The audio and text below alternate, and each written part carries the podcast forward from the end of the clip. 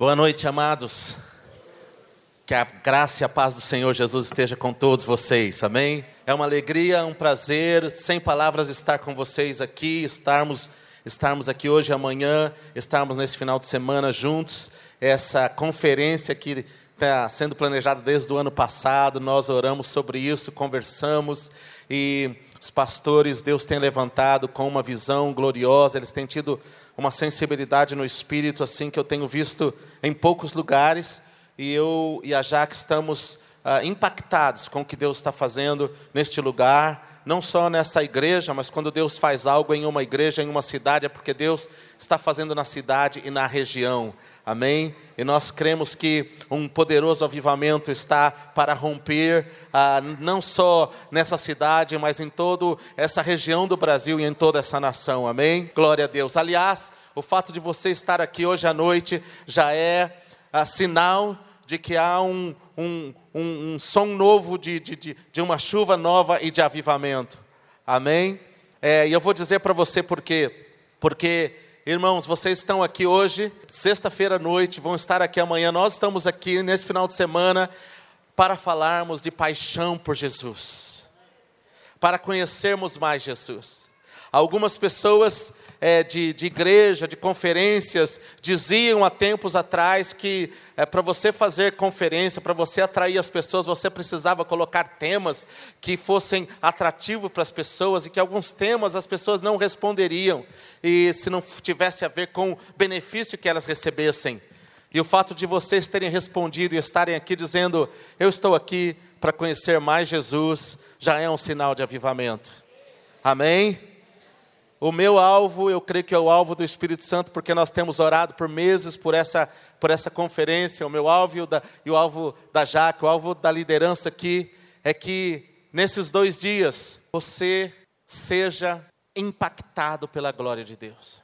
Aliás, vire para a pessoa que está do seu lado e diga assim: você está num lugar perigoso. Você vai ser estragado. Fala para a pessoa do outro lado.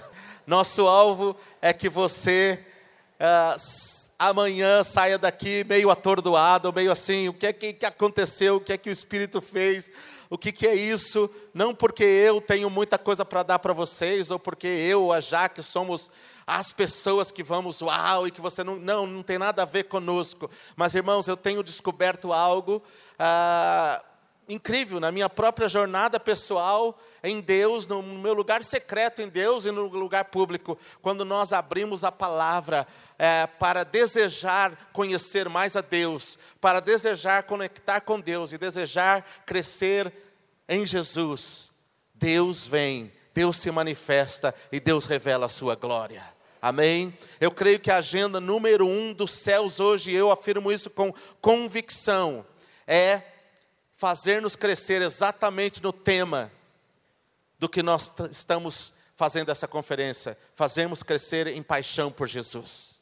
Eu creio que todas as coisas que o céu está fazendo, o movimento de oração, as salas de oração, o crescimento da igreja, as células, a explosão numérica, as missões, tudo tem a ver com a terra crescendo, a noiva de Cristo crescendo, uma igreja nascendo, crescendo e amando mais e mais e mais Jesus.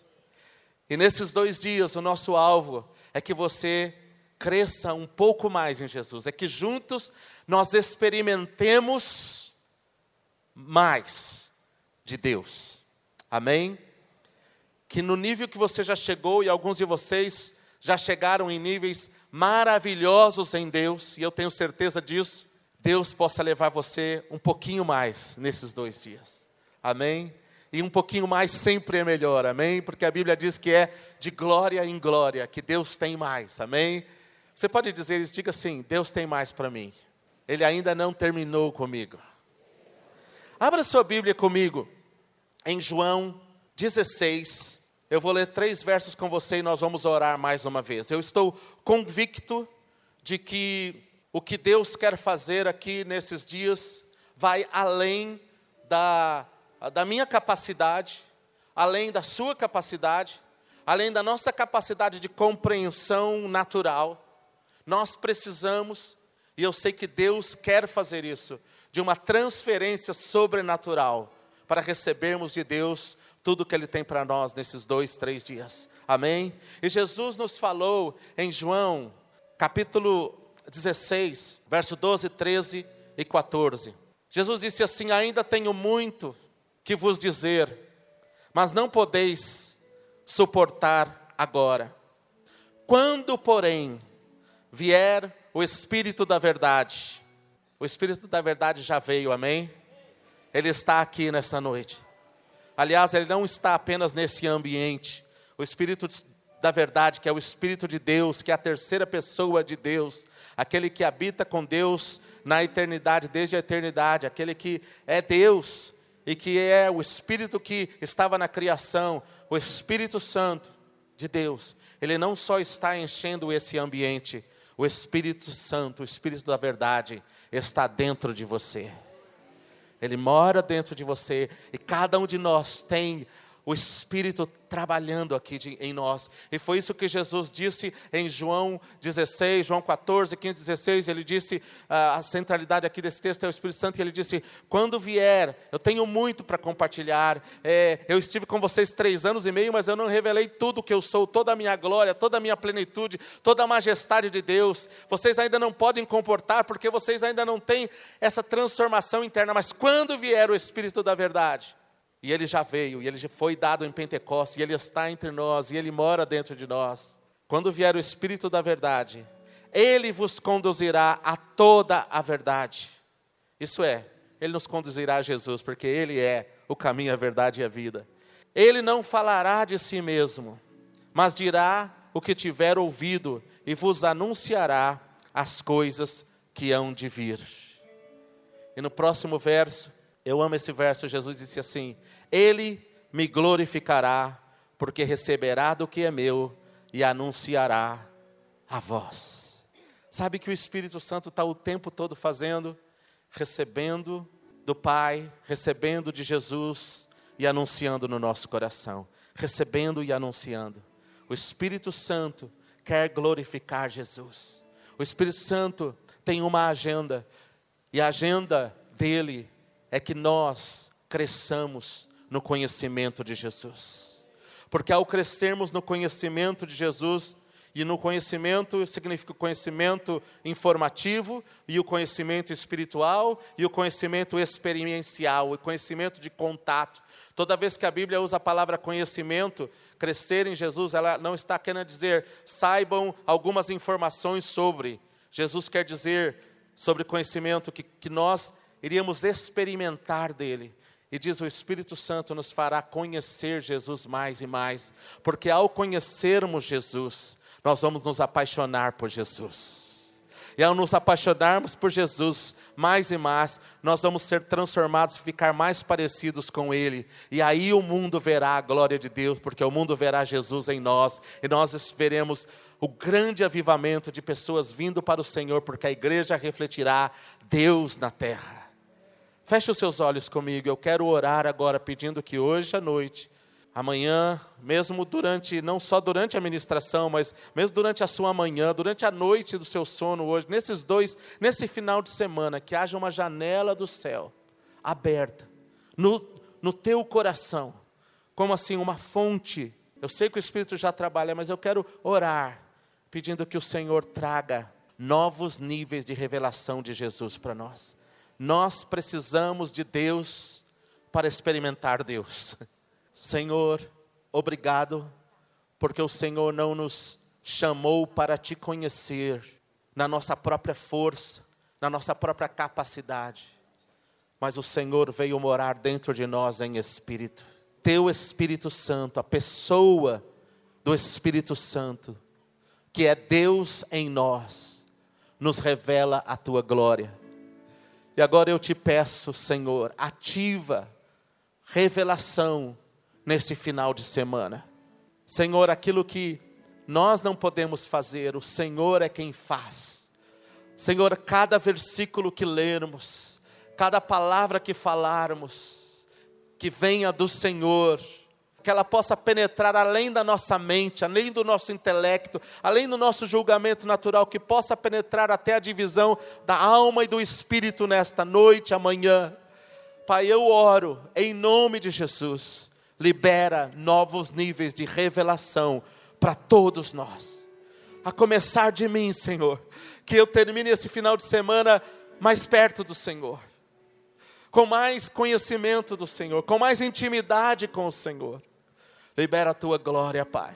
Senhor, isso não tem a ver com personalidade, não tem a ver comigo, com a Jaque, com um homem nenhum, tem a ver com o teu desejo de fazer o teu filho conhecido na terra, com o teu desejo de que a tua igreja, a noiva, realmente cresça em amor, cresça em paixão, cresça em devoção, para que ele possa vir buscar uma noiva apaixonada.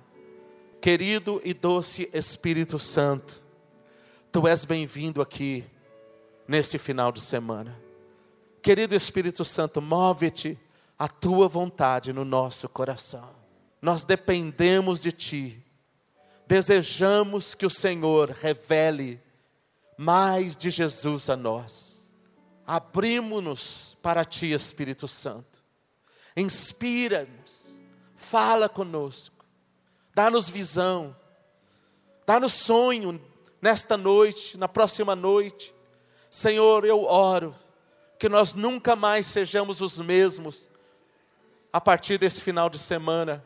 Que nós passemos a andar, Senhor, em novos níveis de comprometimento, de conexão, de amor, de paixão por aquele que é o Senhor dos Senhores, Rei dos Reis, Deus eterno. Que nós possamos crescer em amor por Jesus. Espírito Santo, libera a glória do Senhor sobre este lugar, sobre os nossos corações em nome de Jesus. Amém. Abra sua Bíblia agora comigo em Mateus, capítulo 16, versículo 13. Irmãos, o aspecto da graça de Deus que mais poderosamente transforma as nossas emoções e que mais poderosamente satisfaz o coração dos servos de Deus, o coração humano, é quando o próprio Deus o Espírito Santo revela Deus, o Filho, ao espírito humano. Olha, olha a dinâmica que Deus tem para nós. O próprio Deus está envolvido no processo de revelar Deus a nós. E Deus, em espírito, vem morar no nosso espírito. E é impressionante como a Bíblia é muito clara em nos ensinar e nos revelar que Deus faz transferências para o nosso espírito que muitas vezes tocam o nosso espírito primeiro para depois tocarem a nossa mente e o nosso intelecto.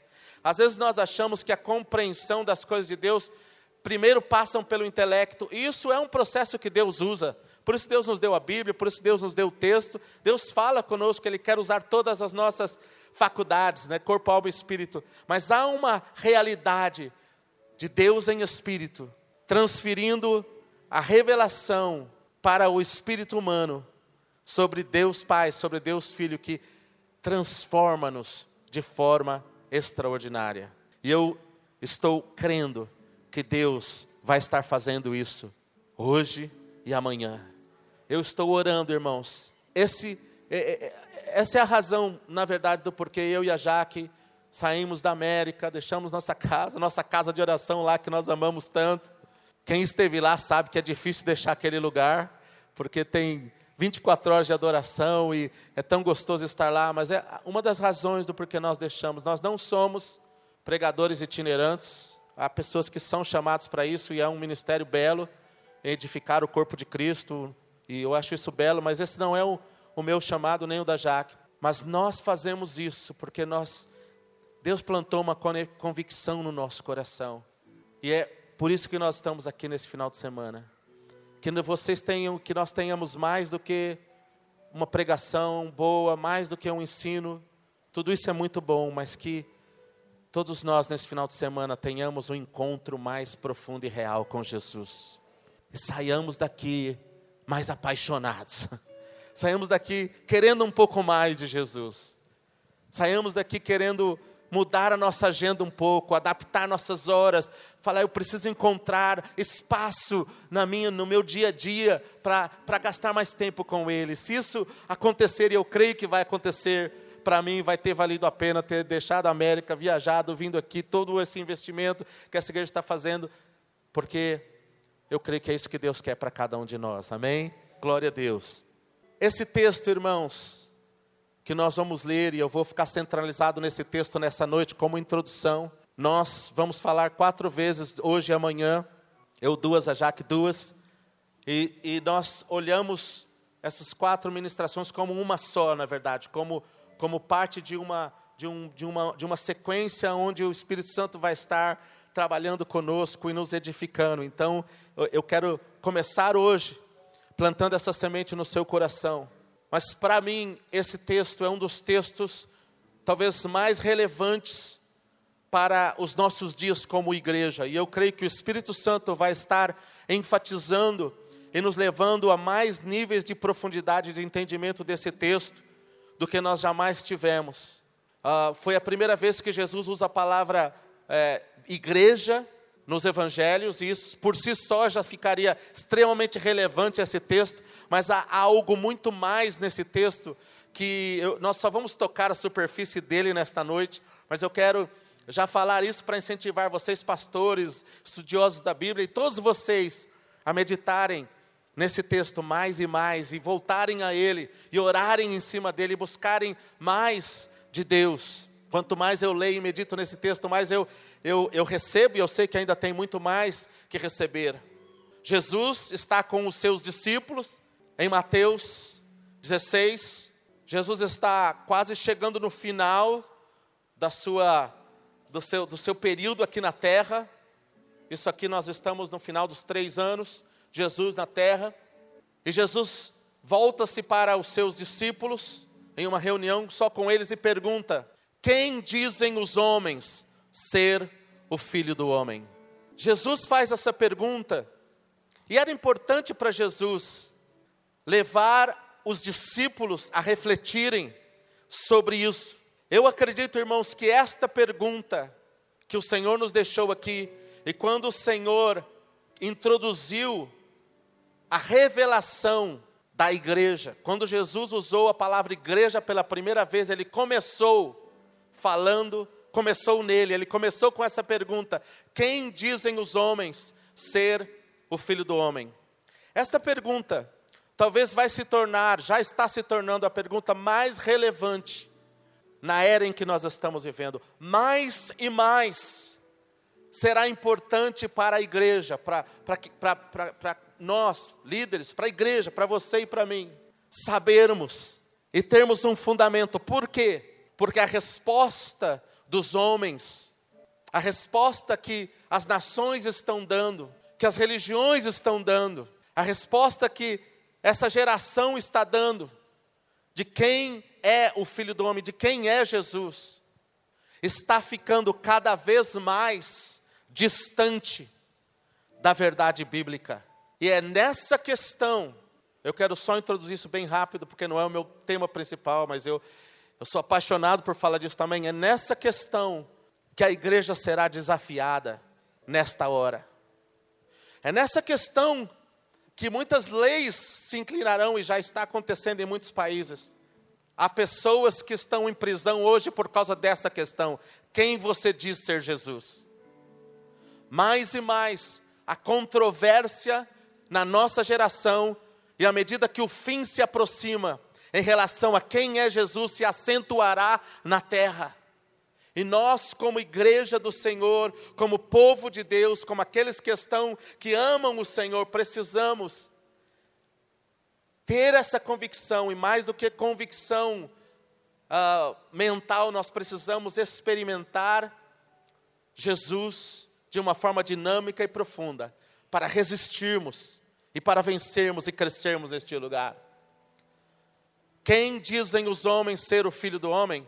Então eles disseram: alguns dizem João Batista, alguns Elias, alguns Jeremias. Isso é o que as pessoas estavam falando quando viram Jesus curar os enfermos, quando ouviram Jesus pregar. As pessoas estavam tentando é, dar uma identidade para Jesus. E eles pensavam, ou ele é um profeta, ou ele é um proclamador, ou ele. Então alguns diziam: ele é João Batista, ele é Elias, ele é Jeremias. Então Jesus diz: E vós, igreja, quem dizeis que eu sou? E vós, quem dizeis que eu sou? Eu não posso enfatizar o suficiente a importância desta pergunta hoje. E eu quero que você guarde isso no seu coração, porque eu creio que essa é uma das razões do porquê o Senhor está começando essa conferência com essa passagem. Mas vamos caminhar. Simão Pedro disse: Tu és o Cristo, isso é o Messias, tu és o Cristo, o Filho do Deus vivo. Jesus respondeu: Carne e sangue não revelou isso a você, mas meu Pai. Nesta rocha edificarei minha igreja, e as portas do inferno não prevalecerão contra ela. Te darei as chaves do reino. O que você ligar na terra será ligado no céu, o que você desligar na terra será desligado no céu. Novamente, eu já falei isso, essa foi a primeira vez no Evangelho que Jesus usou a palavra igreja. Até então ele dizia: Meus discípulos, meus seguidores. Jesus falou muito sobre o reino de Deus, manifestando o reino. Mas quando ele disse, quando ele quis definir a sua comunidade, o que ele estava fazendo, ele usou essa palavra eclésia em, em, grego, que é, que é a nossa tradução igreja, e que nós usamos como igreja. Ele usou essa palavra aqui nesse texto pela primeira vez. E Jesus usou essa palavra nesse contexto tão fundamental para mim e para você nesses dias. Sobre esta rocha edificarei a minha igreja e as portas do inferno não prevalecerão contra ela. Aleluia! Que promessa maravilhosa que as portas do inferno não prevalecerão e não prevalecem contra a igreja de Jesus Cristo. Amém? Ou oh, igreja, a primeira coisa que eu quero deixar com vocês nessa noite, nesse texto, é nós entendermos que o que Jesus falou a Pedro aplica-se a nós também nesses dias. Jesus disse: A carne e o sangue não te revelou isso, mas o meu Pai que está no céu. Muitas pessoas tentam entender Jesus do ponto de vista natural. E às vezes, mesmo na própria igreja, as pessoas tentam a, a estudar Jesus do ponto de vista natural. Mas há um lugar de revelação, há um lugar de conhecimento de Jesus, que nós só podemos ter se nós recebermos por revelação. Por isso Jesus falou: recebam o Espírito Santo, e quando vocês receberem o Espírito Santo, aí vocês começarão a entender em maior profundidade quem eu sou, o que eu vim fazer, as dimensões, e começar a me conhecer, porque o conhecimento de Deus, o conhecimento de Jesus é infinito. Amém? Paulo experimentou um pouco disso e nos deixou alguns textos, Pedro experimentou um pouco mais, João, e eles nos deixaram alguns textos maravilhosos que nos fascinam. Mas nesta noite eu quero dizer para você: carne e sangue, a nossa habilidade natural, não nos, não nos fazem avançar muito na revelação de Deus, mas há um propósito e o Espírito de Deus nos revela a glória de Deus. Há níveis de revelação que você ainda vai experimentar em Jesus, mesmo lendo os textos que você já conhece de cor, mesmo em João 3,16, Há níveis de revelação que você vai experimentar em Jesus que vão transformar você, que vão fazer você tremer, que vão fazer você vibrar, porque quando o Espírito de Deus revela Deus ao nosso coração, nós não ficamos mais as mesmas pessoas. Nós somos transformados. E eu tenho certeza que muitos de vocês, aliás, todos nós, eu creio, estamos aqui, respondemos a Deus, aceitamos o caminho de Deus. Não é nós ah, começamos a caminhar com Deus, respondemos no ministério, fazemos as coisas de Deus, e nós só fazemos isso porque o Senhor já nos deu alguns níveis de revelação de quem Ele é, alguns níveis de fascinação. Nós não estaríamos aqui, nós não estaríamos, eu não estaria no ministério se não tivesse tido alguns encontros com o Senhor, se não tivesse tido algumas palavras. E eu quero te dizer, irmãos, Deus está olhando para nós e dizendo: oh, filho, filha, isso é só o começo há níveis de revelação para essa geração. Se nós buscarmos, o Senhor vai nos encontrar e vai fascinar o nosso coração. Irmãos, eu penso em João, em Apocalipse. Pensa no apóstolo João. Pensa num homem que, quando era jovem, conviveu com Jesus, que se em carne por três anos e meio. Que era chamado do discípulo amado, que reclinava sua cabeça no peito de Jesus, era aquele que andava um dos mais próximos, um dos três mais próximos. Tão íntimo que foi o que ficou, o único que estava na cruz, na crucificação. Aquele a quem Jesus olhou, falou: Filho, eis aí a tua mãe, eis aí o teu filho, e, e comissionou a cuidar da sua própria mãe. Jesus disse, quando perguntaram para ele: Revela-nos Deus. E Jesus falou para um outro discípulo: Tenho estado com vocês há tanto tempo e você ainda não me conhece. Quem vê a mim, vê o Pai que me enviou. Então João conviveu por três anos e meio e conheceu Deus em Jesus Cristo. E depois, como apóstolo, há, uma tradição muito, muito certa de que Maria, a partir daquele dia, passou a morar na casa de João. E quando João pastoreou em Éfeso, Maria morou em Éfeso, e dizem que Maria morreu em Éfeso, e, e é, é, isso é muito claro. João conviveu com Maria, a mãe de Jesus. João conviveu com a igreja.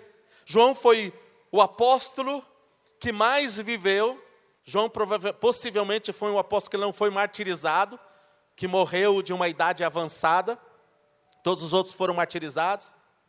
João, décadas e décadas caminhando. Quando você lê a, o Evangelho de João, que é o evangelho mais profundo dos, dos quatro, quando você lê as cartas de João, e aqui você tem esse, esse homem com, alguns dizem 92, 93, 94, 95 anos de idade, sendo arrebatado para o, céu.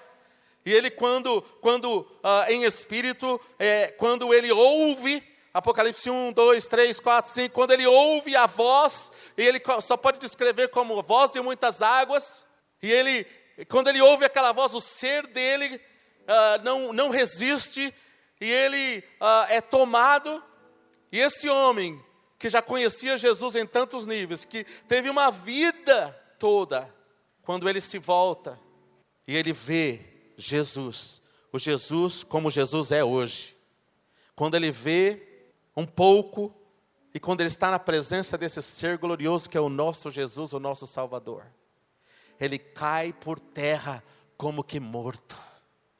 Ele não consegue resistir à glória da revelação de Jesus Cristo. Jesus tem que tocar nele, diz João, não tema, sou eu. Eu sou o eu sou aquele que você conheceu lá atrás, sim, sou eu que te ama, o que, o que fala com você, o que te visita nos, nos sonhos, o que se relaciona, sou eu. E, e Jesus tem que fortalecer João, porque mesmo com toda a experiência que ele tinha, com todos os níveis de revelação que ele já, que ele já tinha tido, aquilo foi muito acima, muito mais. Deus tem mais de Jesus para você, igreja. É hora de nós irmos mais fundo, é hora de nós crescermos. Carne e sangue não pode chegar lá, mas o Espírito de Deus que mora em nós, Ele quer revelar mais de Jesus para nós. Pastores, obreiros, líderes, irmão, irmã, adoradores, há mais, há muito, há um universo. Você sabia que daqui a 10 mil anos, quando todos nós estivermos na eternidade, nós ainda vamos continuar olhando para Jesus e sendo fascinados com Ele e tendo novos níveis de revelação. Daqui a 10 mil anos nós vamos estar conversando e falando: Uau! Tive uma nova revelação, um novo entendimento.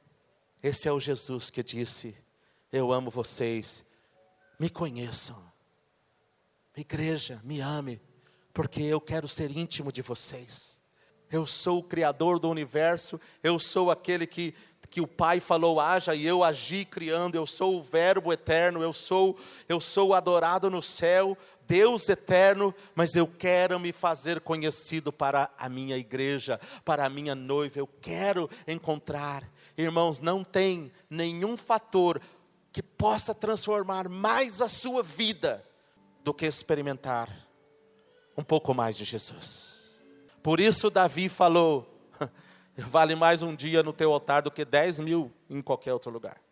Ah, já tive em palácios, já experimentei a comida dos reis, já experimentei a glória, o ouro, a fascinação dos homens, mas quando eu venho lá, ah, eu, eu penso que Davi estava assim, meio que pensando, porque quando Davi trouxe a arca para Jerusalém e estabeleceu a primeira casa de oração, vamos dizer assim, que é 24 por 7, e colocou adoradores e colocou lá sem, sem, sem a cortina, e a arca estava lá e a glória de Deus se manifestava, e Davi ia visitar a, a, aquele lugar de quando em quando, apesar de ser rei e ser muito ocupado. Quantas experiências Davi teve com Deus o visitando? Nós sabemos que por duas vezes Davi viu Jesus. Salmo 2 e Salmo 110. Ele viu o trono de Deus e ele descreve o que ele viu. Ele viu Deus conversando com Deus. Disse o Senhor ao meu Senhor: Assenta-te à minha direita, até que eu ponha teus inimigos debaixo dos seus pés. E eu penso que quando Davi pensou e, e, reflete nessa pequena experiência que ele teve, talvez de poucos minutos vendo a glória de Deus, ele disse assim: Ah, me acreditem em mim, Davi está dizendo, vale mais um dia na casa do Senhor, na presença do Senhor, do que 10 mil vidas vividas em qualquer outro lugar. Aleluia. E é isso, irmãos.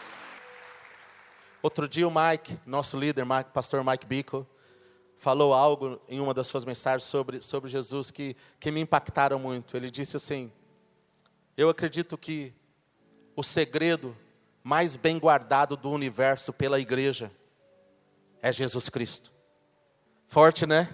Nós temos aquele que é o Senhor dos Senhores, o Rei dos Reis, o ser mais fascinante que existe, que não é distante que não possamos conhecê-lo, mas que na verdade veio e se fez como um de nós, se fez carne. Vimos a sua glória, diz a Bíblia, como a glória do unigênito do Pai viveu entre nós, deixou-nos revelação, foi para o Pai, está à direita de Deus, está adorado no céu, mas disse: vocês, eu, eu, eu vou inaugurar uh, uma, uma comunidade, uh, algo novo, um, a Bíblia chama às vezes de novo Israel, e dá vários nomes, e Jesus disse a minha igreja, e eu vou me manifestar em vocês, porque eu quero transformar vocês de glória em glória não com coisas que eu vou dar para vocês apenas, não com favores que eu vou dar para vocês apenas, e, e embora Ele ame fazer isso, mas com a revelação de quem eu sou, com encontros comigo. Paulo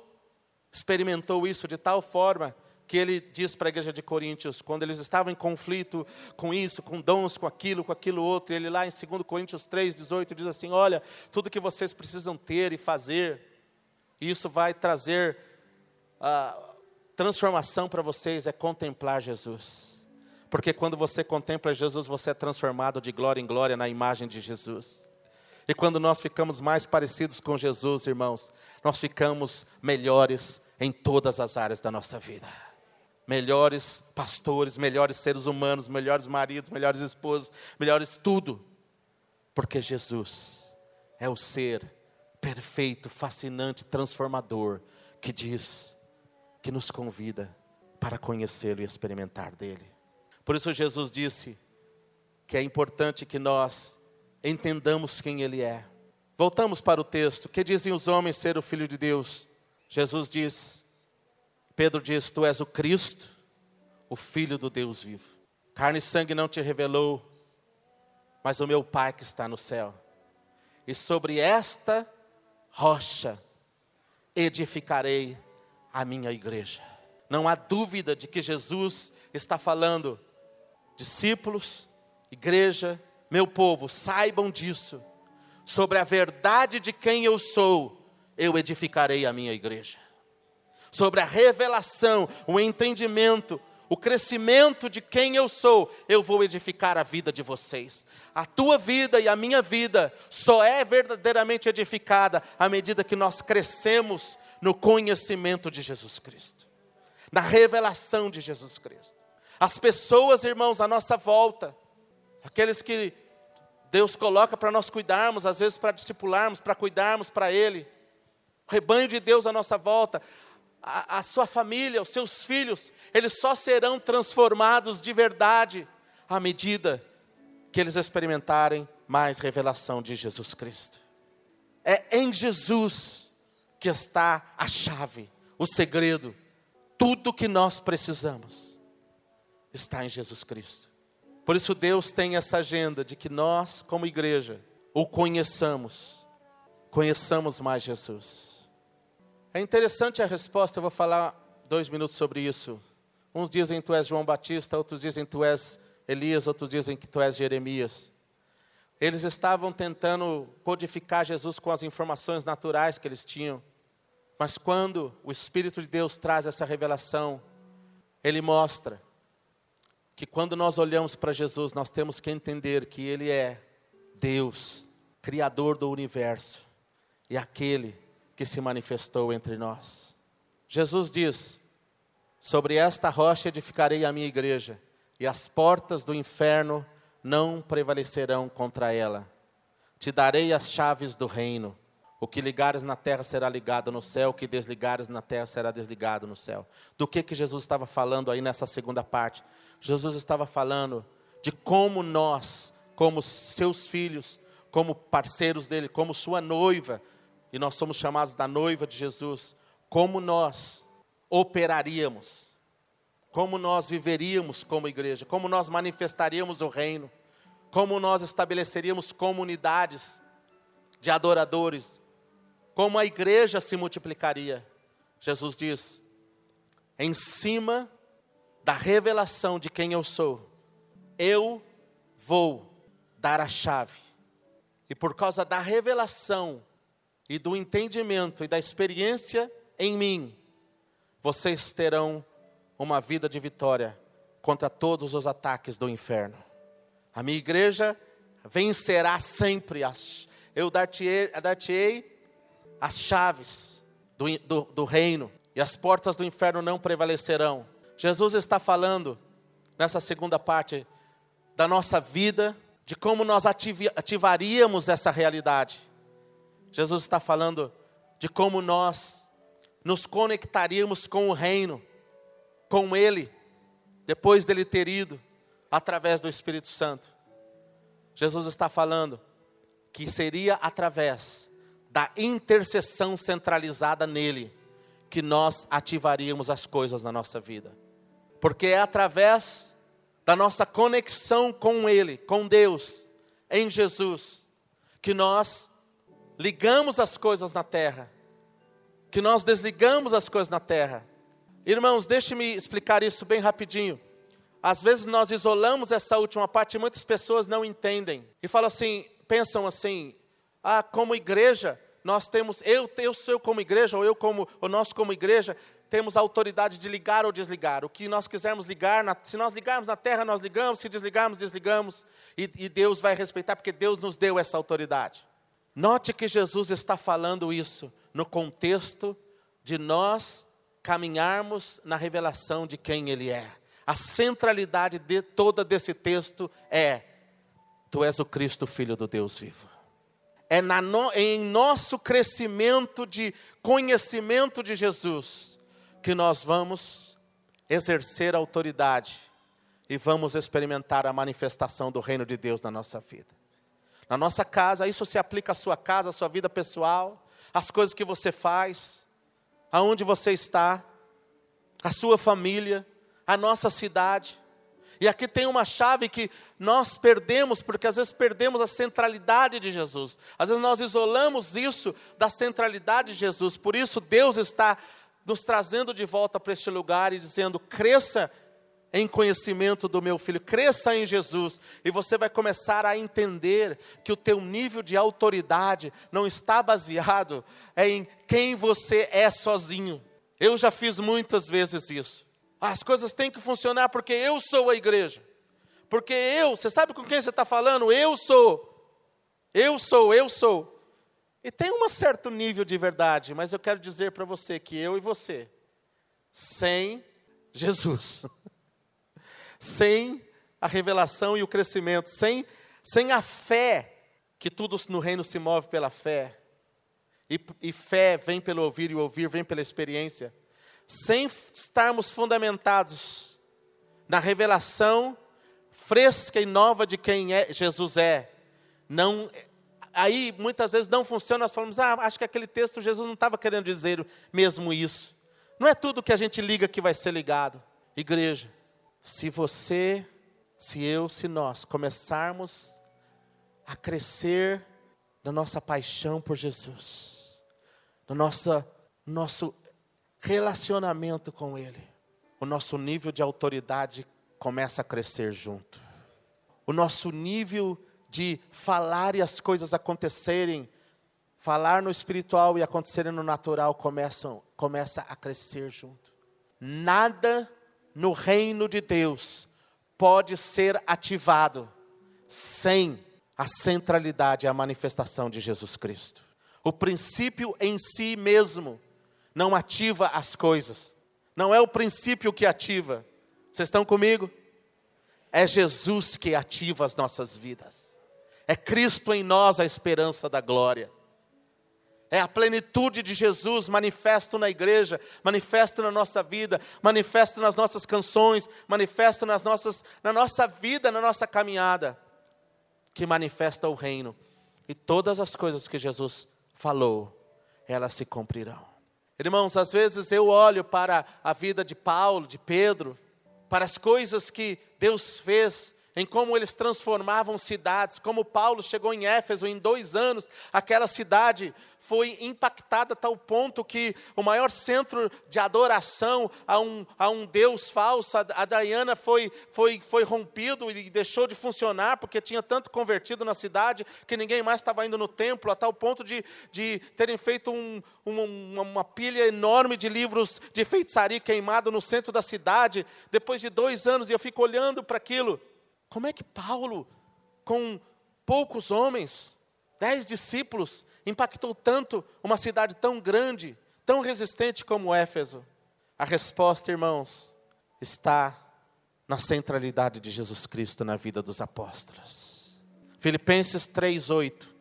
Paulo nos dá o segredo da sua vida ministerial, o segredo da sua vida de vitória. Isto é, e quando eu falo da vida de vitória dos apóstolos, quer eles estivessem pregando para uma multidão de 10 mil pessoas, quer eles estivessem em uma prisão.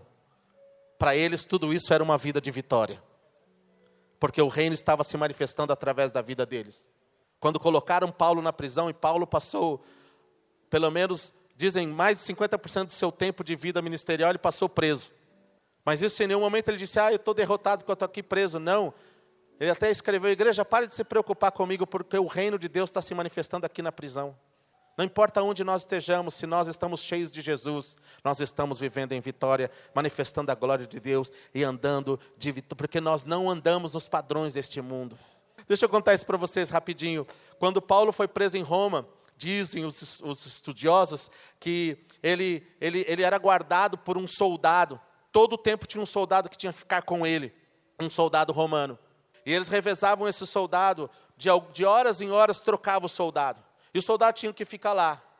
E eu fico imaginando.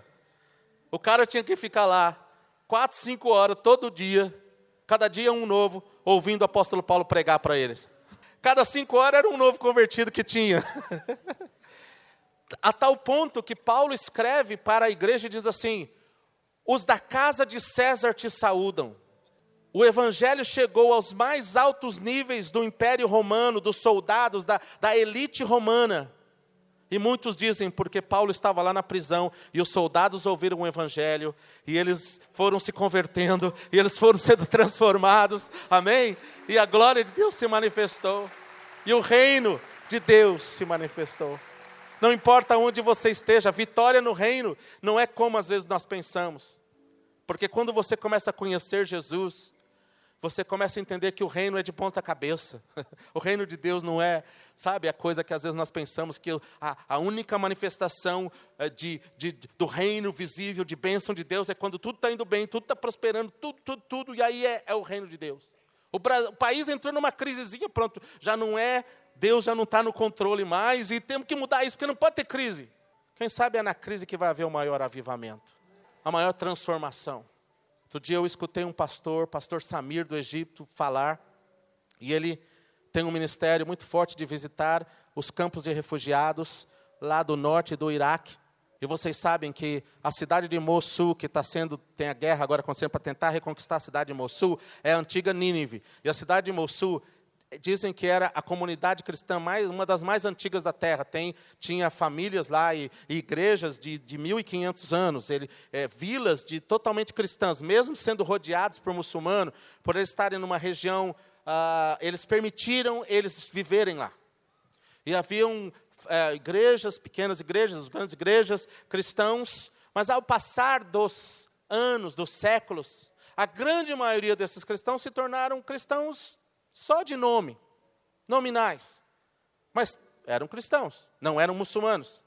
Na cidade de Mossul, a maioria das pessoas, ou uma boa parte, e nas vilas em volta, eram cristãos. Por isso que quando o Estado Islâmico invadiu Mossul, dois anos atrás, houve uma grande perseguição. Mais de 200 mil pessoas, da noite para o dia, tiveram que fugir das suas casas por serem cristãos. Porque eles estavam matando os cristãos, obrigando-os a se converter ao islamismo. Quando eles diziam não, eles matavam. Quando eles diziam sim, matavam do mesmo jeito. E fazendo toda, toda barbaridade. E, e, e muitos, muitos, milhares fugiram para uma cidade que fica a 150 quilômetros de, de, de, de, de Mossul, no Iraque mesmo, que é protegida, e fugiram para a Turquia e foram para os campos de, de, de, concentração. E sabe o que está acontecendo nesse, nesses, em alguns desses campos, especialmente do lago da Turquia e nessa outra cidade, onde mais de 100 mil cristãos. Sofrimento, sim. Alguns perderam a sua vida, trágico, uh, falta de recursos, Pensa em tudo que é difícil acontecendo. Imagine você estar tá na sua casa, que o seu pai era daquela casa, você tinha sua terra, o seu filho está fazendo faculdade, porque muitos eram médicos, muitos tinham comércio, muitos eram, eram pessoas estabilizadas. E você tem que pegar o que dá na hora, a sua mochila e fugir embora, e perdeu tudo. Imagina acontecendo isso. Não dá nem para imaginar, né? Foi o que aconteceu com essas pessoas. E aí você está morando agora numa barraca e você não tem nada, ou você está dependendo que alguém te ajude. Tem uma igreja lá nessa outra cidade que, da noite para o dia, eles tiveram que dar comida para 10 mil pessoas por dia. Uma igreja com 150 membros. E Deus fez milagres e eles estão fazendo isso e, e fizeram, e tem umas histórias maravilhosas. Mas o que eu quero contar para vocês é que o pastor, esse pastor egípcio estava compartilhando, eu conheço também lá no IHOP, tem uma família lá dessa cidade do Iraque que está lá no IHOP, e a gente conheceu as pessoas e temos uns relacionamentos e sabemos o que está acontecendo. Sabe o que está acontecendo em alguns desses lugares, nesses campos de, de, de, de, refugiados cristãos? Está acontecendo um tremendo avivamento. As pessoas estão encontrando Deus no meio da luta. E esse pastor estava, esse pastor egípcio, estava lá numa, fez numa reunião ministrando para os irmãos, e ele estava vindo para a América, e ele perguntou: o que, que você quer que a gente faça? Como que você quer que a gente ore? Como que a gente possa ajudar? E eles falaram, esses irmãos que estão nesses campos de refugiados, eles disseram assim: olha, não fale para a igreja ocidental, a igreja da América, do Brasil, igreja, fala para eles para não, não, não orarem pela nossa libertação, não se preocuparem com isso. Alguns deles disseram, porque foi a melhor coisa que já aconteceu para a igreja o que aconteceu conosco. Porque antes nós estávamos frios, nós estávamos distantes, e agora nós estamos experimentando conhecer Jesus de uma forma que nós nunca tínhamos conhecido. Uau! Não é fácil, mas nós estamos experimentando transformação, nossos filhos estão tendo visão, a glória de Deus está nos visitando. Está difícil, mas nós não estamos mais nem preocupados com isso, nós não queremos perder isso que Deus está fazendo. E o reino de Deus é assim, irmãos. Ele se manifesta quando nós conhecemos Jesus. Paulo, o segredo de Paulo, como eu falei, Filipenses 3:8, disse assim: "Eu considero". E eu quero deixar você com esse verso nessa noite, para você meditar essa noite e nós retomarmos amanhã. Filipenses 3:8. Eu considero, Paulo diz, todas as coisas como perca. Ele usou até uma palavra mais forte no original, como sem valor. Quando você olha para a vida de Paulo, que foi um homem eh, criado e educado com um dos homens mais sábios daquela época, tinha teologia, era advogado, tinha cultura, tinha tantas coisas. Mas quando ele foi encontrado por o Senhor no caminho de Damasco, e se retirou por alguns anos e ficou no deserto da Arábia encontrando Jesus. E quando ele volta transformado, ele diz: Eu considero como perca todas as coisas pela excelência do conhecimento de Cristo Jesus. Nada para mim tem valor. Eu troco todas as coisas para conhecer mais Jesus. E ele continua dizendo: e ser achado nele, não tendo como minha justiça, mas a justiça que vem dele. Um texto maravilhoso. Que nós, nessa noite, nesse final de semana, e que nós, não só nesse final de semana, mas que nós possamos iniciar, iniciar uma jornada na nossa vida, em entender que nós precisamos, sem perder coisas, sem deixar coisas de lado, sem sair da nossa zona de conforto. É tempo de nós sairmos um pouco mais da nossa zona de conforto. Eu tenho para mim que uma das razões do porquê Deus está inspirando pastores e igrejas, como Ele inspirou essa, e tem inspirado mais de 30 mil ao redor do mundo, e isso cresce todos os dias, a abrirem salas de oração nas suas igrejas, é para criar uma cultura no meio do povo de Deus, a cultura de encontrar Deus. Deus está trazendo uma nova cultura, onde nós vamos falar: eu vou, eu vou passar o meu sábado de manhã, eu vou passar o meu dia de folga, eu vou tirar uma semana. Deus está estabelecendo esses lugares como lugares de encontro, lugares de, de que são verdadeiros celeiros para alimentar nossa alma espiritual. Nós podemos fazer isso em casa, no nosso quarto? Podemos, podemos fazer, ir para as montanhas da cidade fazer e devemos.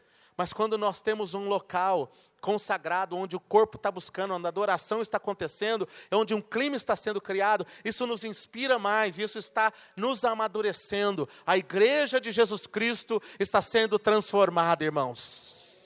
E ela está sendo transformada pelos encontros com Deus no lugar secreto. É o encontro no lugar secreto. Irmão, não tenho, eu tenho conhecido pastores nesses anos, andando pelo Brasil e pelo mundo, as pessoas vão do mundo todo lá no IHOP, e é, é uma só fala, a minha vida, pastores falam isso, começou a ser transformada, quando eu comecei a encontrar Jesus no lugar secreto. Quando eu parei de correr, quando eu parei de tentar eu fazer e apresentar a obra para Deus, quando eu tentei isso, parei de, parei e eu comecei a vir para Ele deixar Ele me fascinar. E é o que Paulo diz: eu troco todas as coisas pela magnificência, pela excelência, pela grandiosidade que é conhecer um pouco mais de Jesus Cristo. Sabe qual era a intercessão de Paulo, igreja? Pela igreja, era o foco da intercessão dele. Gálatas 4,19. Meus filhinhos, por quem de novo?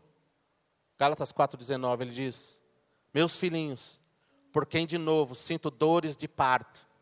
Quando Paulo usa essa expressão, ele estava falando: eu intercedo por vocês, eu continuo gerando vocês. E é interessante que Gálatas é uma das cartas mais maduras de Paulo, é uma das cartas, a igreja que menos tinha problema. Se você olhar todas as cartas de Paulo, Gálatas tinha algumas coisas lá com lei, tinha algumas coisas, mas eles eram, eles eram crentes com nível maduro. E Paulo fala assim: mesmo vocês que conhecem o Senhor, eu continuo intercedendo, chorando, gemendo, até que Cristo seja gerado em vós. Irmãos, não é porque nós não nos convertemos e que temos uma caminhada em Deus, que Cristo não precise continuar sendo gerado em nós. E nós precisamos continuar intercedendo. Tome esse verso como o verso que você vai usar para a tua família se você tem filhos, se você tem netos, se você tem irmão, irmã, pai, todos nós intercedendo um pelo outro, gemendo diante de Deus, chorando. Paulo usa a expressão dores de parto porque era uma coisa intensa, não era uma oração ocasional. Oh Deus, gera Cristo lá. Era algo muito intencional, intenso na vida dele, porque ele sabia que se Cristo não for gerado continuamente na vida do povo de Deus, o povo de Deus se perde. Nós nos perdemos não nos perdemos no, no mundo, no, nós nos perdemos no foco, nós, nós perdemos. E quando, quando, quando a gente perde Deus de vista, irmãos, é trágico porque a gente demora para perceber.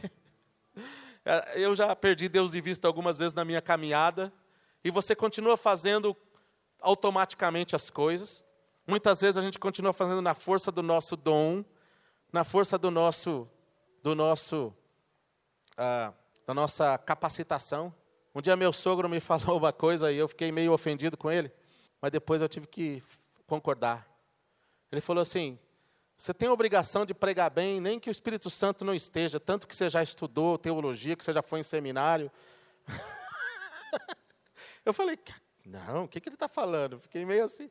Depois eu pensei, você sabe que às vezes a gente tenta pensar, eu consigo fazer, preparar uma mensagem, e a gente até consegue.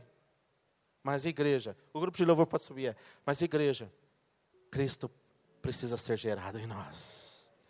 Esse Cristo está sendo gerado, e eu só posso gerar aquilo que está sendo gerado em mim. Eu só posso dar o que eu tenho, eu só posso transmitir o que eu recebi. Sabe o que eu falei para vocês no começo dessa mensagem? Sobre carne e sangue não te revelou, mas o meu Pai que está no céu? Eu já preguei essa mensagem este ano, umas sete ou oito vezes no Brasil. Em, essa é a sexta Passion for Jesus que nós estamos fazendo no Brasil. E já preguei essa mensagem várias vezes. Foi nessa manhã, meditando novamente nesse texto, que eu recebi essa revelação. E que para mim foi, uau, isso é central. Eu, eu pulava essa parte, eu falava as outras coisas que são importantes. E o Senhor me falou, começa por aí. E para mim foi uma revelação nova. É disso que eu estou falando. É de, é de, é de pouco em pouco, é de encontro em encontro. Mas Cristo vai sendo gerado em você através da palavra. Você vem na sala de oração, abre a Bíblia, fica uma hora ali ouvindo um louvor, lendo, meditando. Você na sua casa, você está escutando a palavra, você está gastando um tempo, você resolve tirar um dia por semana para jejuar e estar com o Senhor. E Cristo está sendo gerado em você. Gerado em você. E você está sendo transformado de glória em glória. E você vai se tornar cada vez mais parecido com Jesus. E o mundo verá a glória de Deus através de nós.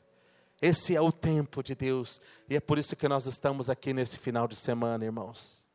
Que todos nós entremos num processo de, talvez, vamos ficar em pé, talvez dizer, eu preciso começar a sentir um pouco mais de dores de parto para a minha própria vida. Preciso começar a sentir um pouco mais de dor de fome, de desejo, para que Cristo seja gerado em mim.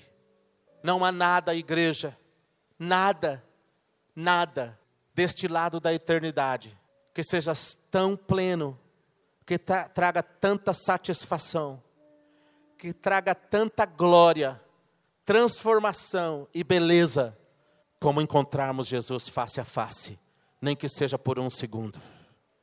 Mas nós precisamos buscá-lo desejá-lo, vir a Ele, não sairmos da nossa zona de conforto.